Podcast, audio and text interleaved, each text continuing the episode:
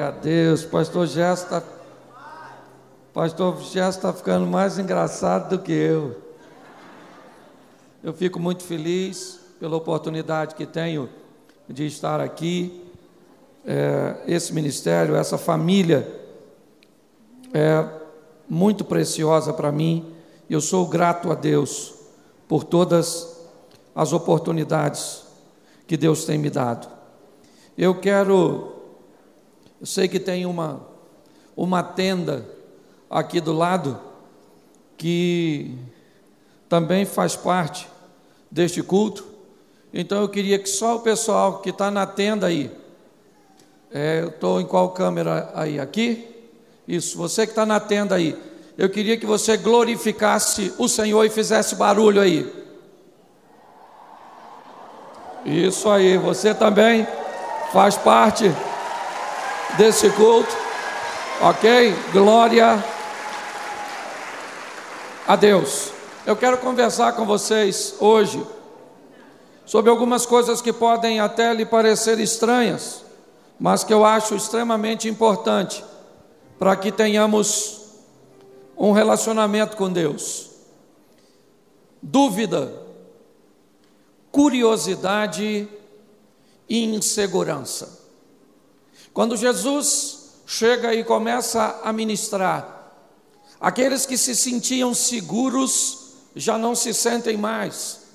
Ele diz em um de seus discursos loucos: para quem vocês têm preparado a sua alma, ainda hoje ela lhe será pedida. E aqueles que estavam extremamente seguros começam a enfrentar ambientes de insegurança. Curiosidade, ele faz um cobrador de impostos, um publicano, aguçado por sua curiosidade, subir numa árvore apenas com o desejo de vê-lo. Dúvida, ele desperta em Natanael, que ao ser convidado por Filipe, diz a Filipe: pode vir alguma coisa boa da cidade de Nazaré? Despertar hoje nas pessoas a curiosidade de vir a um culto, de ver de perto, de romper seus paradigmas, de rever seus valores, é algo muito precioso. Despertar a curiosidade nas pessoas, fazer com que elas se sintam curiosas. Eu quero olhar um pouco mais de perto. Como é que esse negócio de viver com Deus, de ser crente, como é que é isso? Faz muito tempo que eu estou fora desse entendimento. E eu lembro que o crente não podia fazer nada, não podia ir em lugar nenhum. Despertar a insegurança nas pessoas. Fazer com que o dinheiro, fazer com que seu status social, toda a sua capacidade de administrar e gerenciar a sua vida de uma maneira extremamente equilibrada, ainda assim não lhe permita estar segura. É focado nessas três palavras: dúvida, curiosidade e insegurança, que eu quero conversar com você hoje. Eu quero usar um texto bíblico que está no Evangelho de João, no capítulo de número 3, no verso 1 João 3, 1 diz assim: Havia entre os fariseus um homem chamado Nicodemos.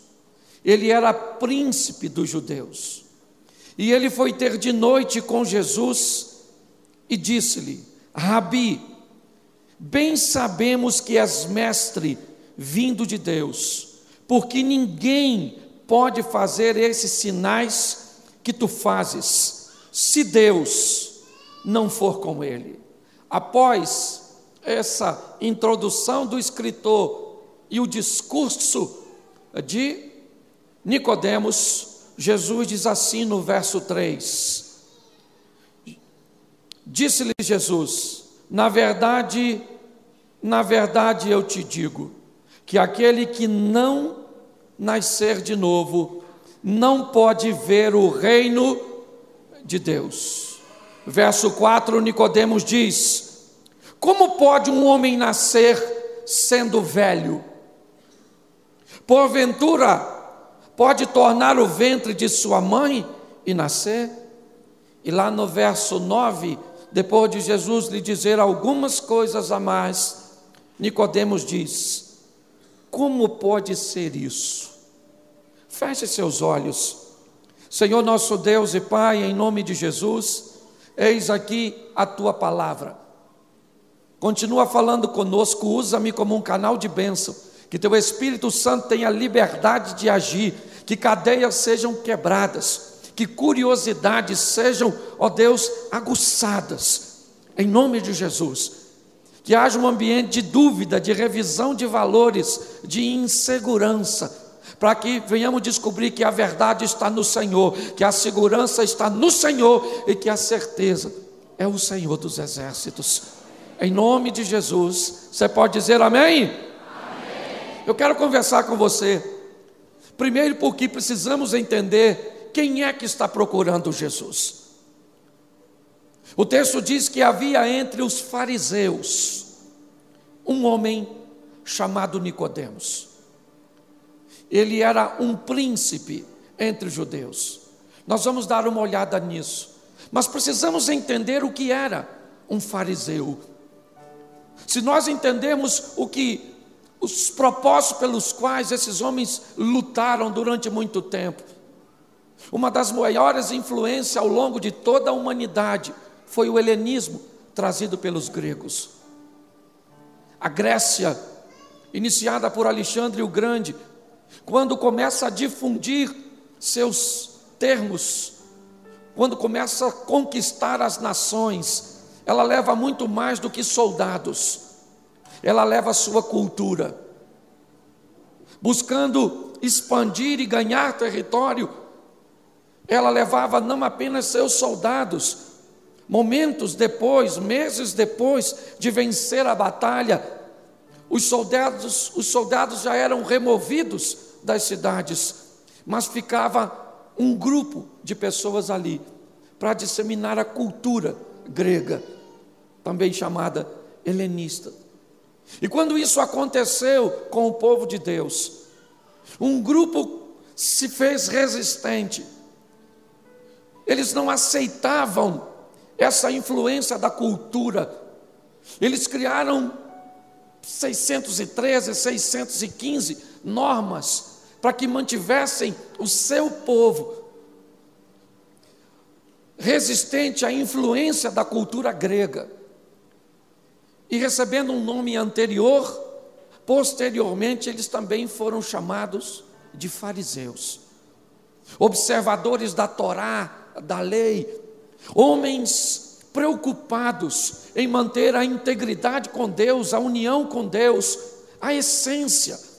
Se eles se perdem no caminho mais à frente, isso não é culpa da ideia original. Quantas coisas começam bem e terminam mal. Pessoas se perdem no caminho, aliás, em ambientes cujos quais nós nem entendemos onde elas se perderam. Mas quando eu olho para este homem, eu vejo ele alguém que deseja viver com Deus uma vida séria, viver com Deus uma vida íntegra. É isso. Ele é tão íntegro que não apenas faz parte de um movimento do farisaísmo. Não, ele é muito mais do que um integrante dos fariseus, ele é príncipe dos judeus. Ele é alguém que tem é, autoridade, ele é alguém que tem admiração, ele tem respeito, ele é alguém que tem credibilidade. Mas é importante entendermos que no ambiente em que Nicodemos frequenta, no meio dos fariseus, alguns dos fariseus acusam Jesus de fazer milagres por poderes oriundos do inferno. Há uma dúvida há uma insegurança em todos os lugares. Chegou uma mensagem nova, uma mensagem diferenciada. Chegou um ambiente angariando pessoas que resolvem levar a proposta a sério. Por mais desafio que vejamos em pessoas que se digam, ou que se dizem andar com Deus e não andam, não pagam os outros, não vivem corretamente, é intrigante observarmos pessoas que estão levando o Evangelho a sério, que estão pegando essa palavra e colocando como estilo de vida. Nicodemos, ele ouve realmente falar no ambiente que ele frequenta, que os poderes de Jesus são de Beuzebu, isso foi dito publicamente. Mas eu queria chamar a sua atenção para a postura deste homem. Ele é um mestre entre os judeus. Ele é um príncipe ele é um fariseu, mas ele está muito curioso. Ele está tão curioso, sua curiosidade está tão aguçada, ele está há um bom tempo observando Jesus. No final do diálogo né, com Jesus, na primeira fase, ele diz: Ninguém pode fazer esses sinais que o Senhor faz se Deus não for com ele. Nicodemos não é de hoje que vem desenvolvendo uma observação. Ele anda dando uma olhada no que Jesus está fazendo. Ele está procurando saber sobre as curas, sobre os milagres. Nicodemos não é alguém que está olhando para Pedro, Tiago, João, Mateus. Não. Ele é alguém que está olhando para Jesus. E ele está vendo Jesus, em Jesus, coisas que o deixam bastante inseguro. Coisas que colocaram uma interrogação na sua mente. Apesar de ser alguém extremamente conservador, pois isso fazia dele um fariseu. Pra, apesar de ser alguém extremamente seletivo, ele é um observador aguçado, vigiando, observando Jesus e sua curiosidade, ela está tão forte e tão intensa, que há um desejo latente no seu coração de ter um encontro com Jesus. Mas, como eu disse, o que ele tem ainda é apenas uma insegurança. O que ele tem ainda é apenas uma dúvida. O que ele tem ainda é apenas uma insegurança. Ele está curioso, Há dúvidas na sua mente há uma insegurança. E ele vai procurar Jesus, sim. Ele precisa esclarecer isso. Ele precisa olhar isso um pouco mais de perto.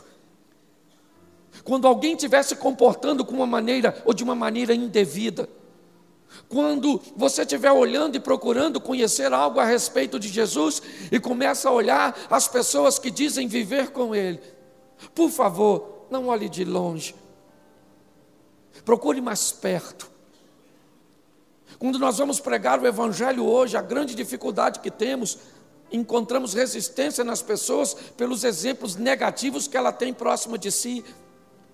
Quando vamos evangelizar alguém, elas dizem para ser crente igual uma prima minha, para ser crente igual o meu vizinho, para ser crente igual. E quem falou que é para ser igual a ele? Nós estamos falando para você ser igual a Jesus. Olhe bem, por que, que só se pega o exemplo negativo? Por que, que ele atrai tanto atenção? Porque há um mundo espiritual trabalhando para que nós não venhamos ter um encontro com ele. Nicodemos, eu gosto de um indivíduo centrado como ele, porque ele não sabe se Jesus ainda é o Messias, mas ele está muito desconfiado. Ele está muito curioso, porque Jesus está fazendo um negócio muito estranho. Olha bem, uma vez manda os guardas para prender Jesus. Os guardas voltaram sem Jesus, perguntaram para os guardas: cadê ele? E os guardas falaram: ah, irmão, o cara fala uns negócios que nunca escutamos em lugar nenhum. Você dá sorte da gente ter voltado que quase que nós viramos discípulos e ficamos por lá. Olha bem, Quando olhamos para esse ambiente, Nicodemos sabe que é arriscado. Ele tem uma credibilidade, ele tem um nome, ele tem um respeito, ele tem uma admiração, ele tem um cargo. Certo? Ele faz parte de um conselho. E por causa de tudo isso, com medo de perder tudo isso, ele vai procurar Jesus de noite. Tem gente que acha que ele está errado, eu acho que ele está muito certo. Se a maioria de nós tivéssemos mais cautela ao tomarmos decisões tão importantes da nossa vida, não teríamos tantos danos e efeitos colaterais. Se pessoas observassem o outro antes de casar, nós não teríamos tanto divórcio. Se você não observasse bem, né, ou se você observasse bem direitinho algumas coisas na sua vida, elas não te dariam tanto problema. E Nicodemos falou: "Eu não vou jogar minha credibilidade, eu não vou jogar, certo, todo o respeito que eu tenho e admiração, não vou perder meu cargo por algo que eu ainda não. Então eu vou de noite." Eu acho até que já escureceu, Nicodemos. Porque hoje você é Nicodemos. Amém? Você não veio aqui por minha causa, nem por causa do pastor Gerson. Você veio aqui porque o Senhor está atraindo a sua atenção, já não é de hoje. Você veio aqui porque Deus está atraindo você. É assim que funciona. E ele vai de noite conversar com Jesus, e é o maior barato, porque ele diz assim: Rabi, bem sabemos que és mestre, sabemos quem? Será que tem mais alguém que não veio, que Nicodemos está representando? Será que tem mais alguns fariseus que também estão curiosos, aguçados, duvidosos? É isso? Porque ele diz assim: Bem sabemos que és mestre, vindo de Deus, porque ninguém pode fazer esses sinais que tu fazes, se Deus não for com ele. Eu imagino, eu imagino se eu fosse Jesus, eu falaria, Nicodemo, senta, querido. Eu sou o filho de Deus, Nicodemos. Acabaram-se as suas dúvidas. Jesus deixa ele mais curioso ainda. Jesus diz: Em verdade, em verdade vos digo, Nicodemos, aquele que não nascer de novo, não verá o reino de Deus. Se Nicodemos chegou curioso, agora está mais. Se ele chegou inseguro, a insegurança só aumenta, a ponto dele começar a dizer: como pode ser um homem sendo velho nascer de novo? Jesus está querendo dizer para ele, Nicodemos, presta atenção, você só tem duas maneiras de nascer, certo? É a do ventre e a de mudança de mente. É mudando a sua mente. É isso. Você está curioso porque a sua mente não aceita mais viver desse jeito, Nicodemos. Eu cheguei e eu trouxe luz, e quando a luz chega, ela incomoda as trevas. Nicodemos, ele está confuso, é verdade. Ele está com uma insegurança muito forte. E Jesus começa a aguçar isso. Isso é que é legal. Nicodemos não começa a entender. No final ele diz: como pode ser uma coisa dessa? Eu não estou entendendo nada. Me parece que Nicodemos sai mais curioso do que quando chegou. Mas ele vai de noite, como eu disse, porque ele não quer perder algumas coisas. Ainda é muito confuso para ele o ambiente é muito movediço, é muito hostil. E Nicodemos é alguém que me parece que dá seus passos bem calculado. E eu confesso a vocês que quando eu olhei para esse texto pela primeira vez, eu imaginei que Nicodemos ia sair dali como saiu Bartimeu. Eu imaginei que Nicodemos sairia dali, certo? Convertido, transformado virou um evangelista extraordinário, igual o ex-endemoniado gadareno. O texto diz que a conversa acabou e Nicodemo foi para casa. E quando eu olhei para isso, eu confesso a vocês que eu fiquei um pouco triste. Eu já falei disso aqui uma vez. Quando eu olho para isso, me parece que não aconteceu nada. Nicodemos foi procurar Jesus, era uma boa oportunidade de Jesus evangelizá-lo, de Jesus se apresentar para ele. Nicodemos vai embora depois do diálogo dizendo: "Como pode ser assim? Eu não estou conseguindo entender." Jesus não deu as respostas a Nicodemos que ele esperava ter. Mas Jesus deixou algumas direções em Nicodemos que nós vamos encontrar um pouco mais à frente. Vamos olhar um pouco mais a fundo e vamos ver que sementes ficaram. Eu não sei se hoje, você que está aqui, você que está na tenda, você que foi trazido aqui pelo Espírito Santo de Deus, porque você não tem noção no mundo espiritual, a batalha que é travada para alguém entrar numa igreja, seja ele cristão ou não. No mundo espiritual não há nenhum interesse que você tivesse aqui. Você pensa, é porque Deus usa desculpa para te dar, para você vir. Ah, por que, que você está aqui? Porque minha vizinha me convidou. Por que, que você está aqui? Porque disseram que o senhor é engraçado. Eu nem estou achando tanto assim. Não, eu vim porque eu vi uma propaganda na rede social. Eu vim. Não, você só veio aqui porque Deus enviou anjos que romperam todos os obstáculos para te trazer até aqui. Entendeu? Tem gente que está aqui e nem queria estar. Tá. Só vim porque me encheram a paciência, mandaram eu vir, mandaram eu vir, mandaram eu vir. Carnaval, eu estava até afim de tomar um negócio, minha mulher falou, vamos para a igreja, vamos para a igreja, vamos para a igreja. Estou doido para esse culto acabar, que eu já vou passar no boteco aqui e já vou logo. Pois é, querido, cuidado que Deus pode ter uma direção diferente para tu. O culto acaba, você não quer nem ir embora. Pare e pense. Terminou a reunião. Je, gente, Jesus. Eu, eu imaginava Nicodemo de joelhos, Senhor, oh meu Deus. Nicodemo falou, aí Jesus. Valeu. Não entendi quase nada. Vou embora, porque tem culto, fala sério. Tem até pregador que vem no culto pregar, não acrescenta nada no seu saber, ainda bota dúvida naquilo que você já sabia. Você vai para casa mais intrigado do que chegou. Mas sementes estão sendo colocadas.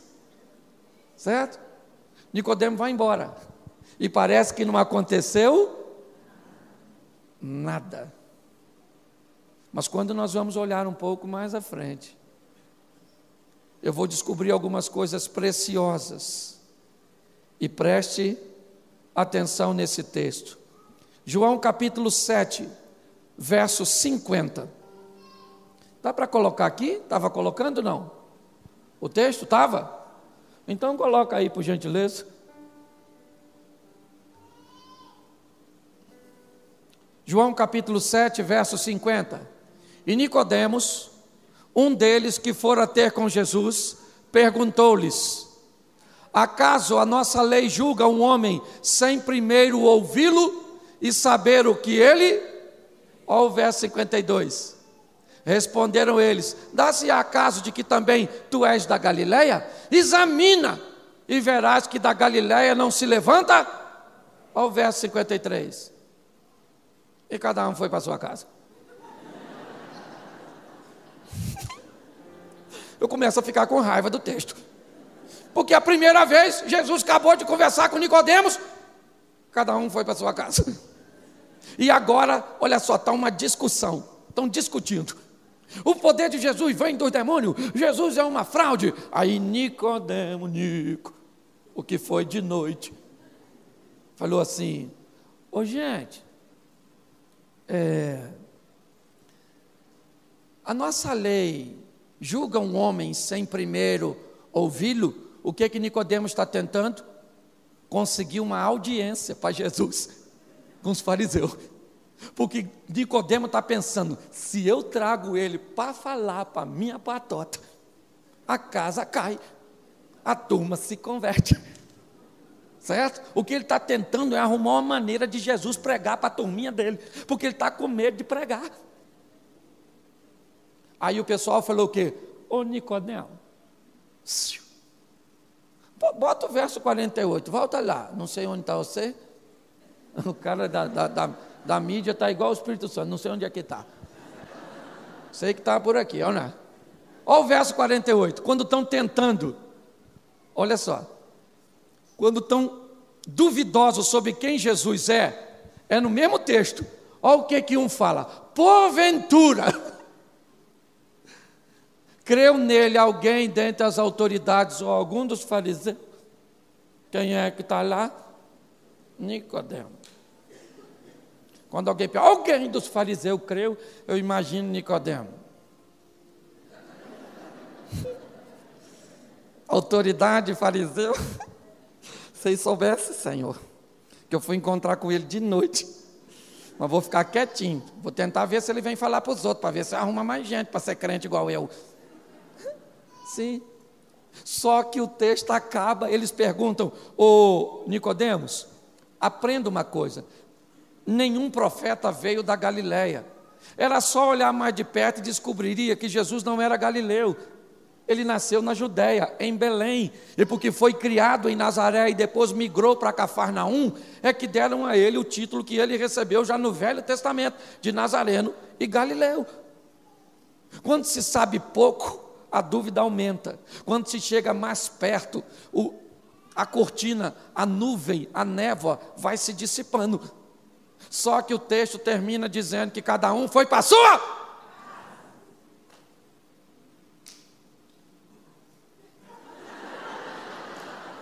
Eu fui aqui, ele foi aqui, está jóia. Glória a Deus, é isso aí, irmão, é isso aí. Cláudio Duarte.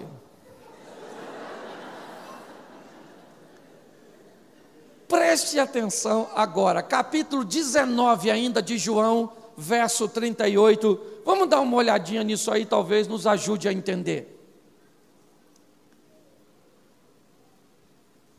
Depois disso, José de Arimateia, que era discípulo de, ainda que, pelo receio que tinha dos, rogou a Pilatos que lhe permitisse tirar o corpo de Jesus. Pilatos lhe permitiu. Então foi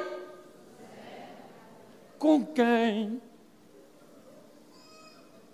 Preste atenção. Com quem o Zé de Arimateia estava meio macumunado. E também Nico. O que anteriormente foi de noite, agora já está indo de dia. Note que o medo está acabando. Eu não sei se quando ele falou, bem sabemos que as metas, ele estava falando do senador Zé da Arimateia. Eu só sei de uma coisa Agora, quando eu tô, olho para Nicodemos, certo? Do capítulo 3 ao 19, que é esse, eu encontro ele no 7, meio inseguro. Mas eu vejo que o negócio está crescente. Olha só. Agora, quando eu olho no capítulo 19, a partir do verso 38, eu vejo de dia José de Arimateia, que era discípulo de, porém, escondido. Um discípulo estilo CIA, FBA, estilo 007. Escondido. Você está rindo dele? Você já fez isso tantas vezes? Discípulo oculto. Hã? Alguém falou alguma coisa de Deus, da Bíblia e você Senhor, o senhor sabe que eu não vou falar nada, o senhor sabe, né?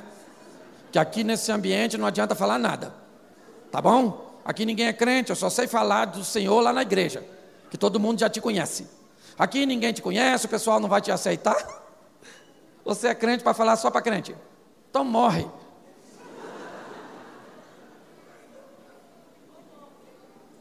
A Bíblia diz que aquilo que nós escutamos no oculto sobe no telhado e conta para os outros. Você tem vergonha de falar? Hum, é só você não negociar valor.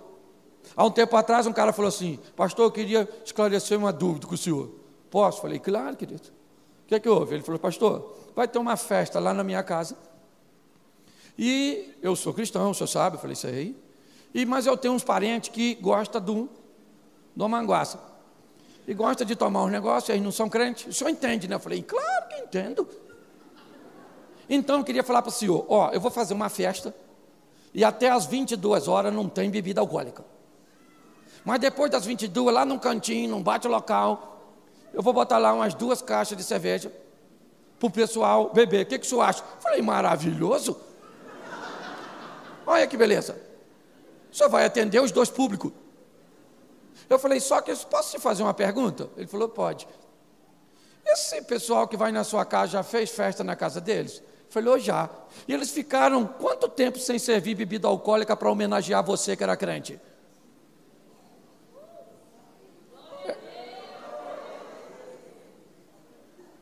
Ele olhou, falou, pastor.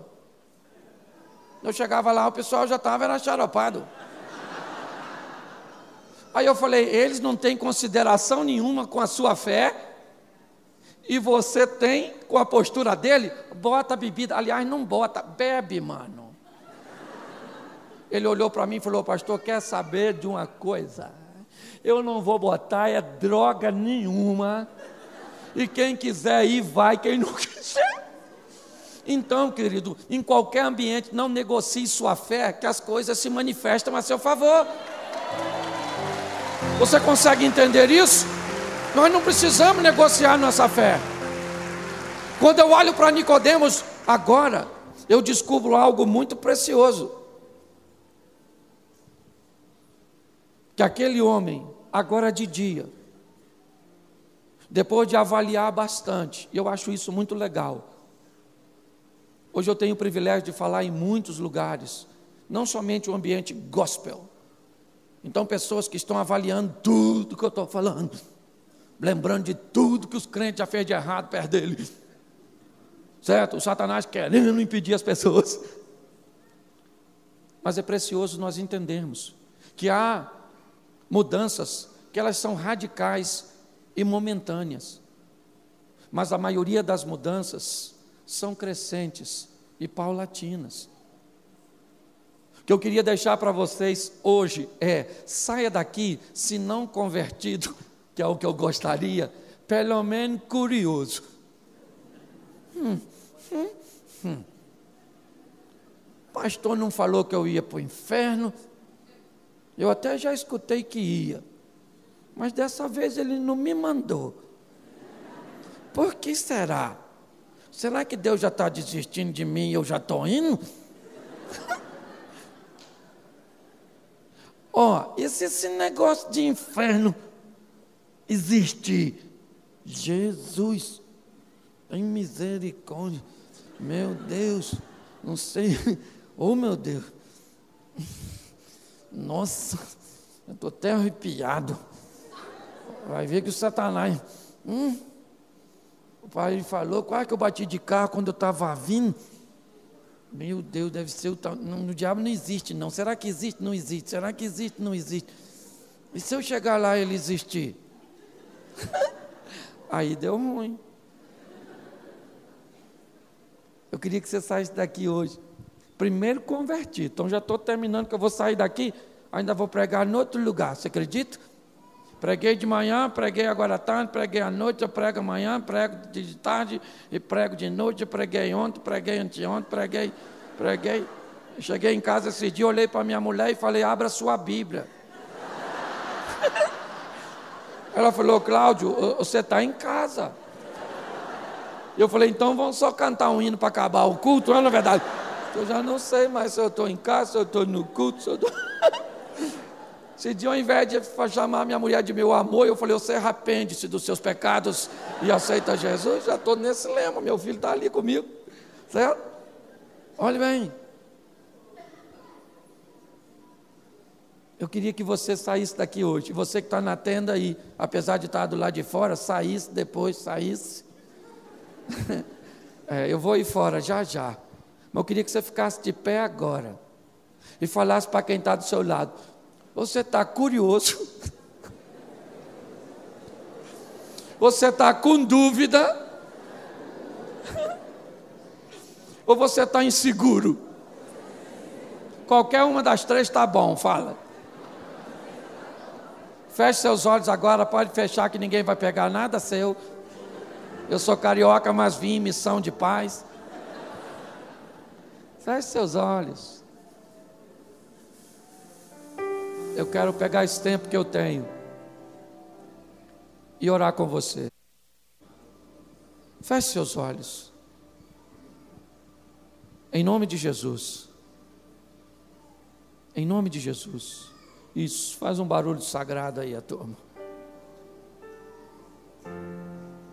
O Espírito do Senhor está neste lugar.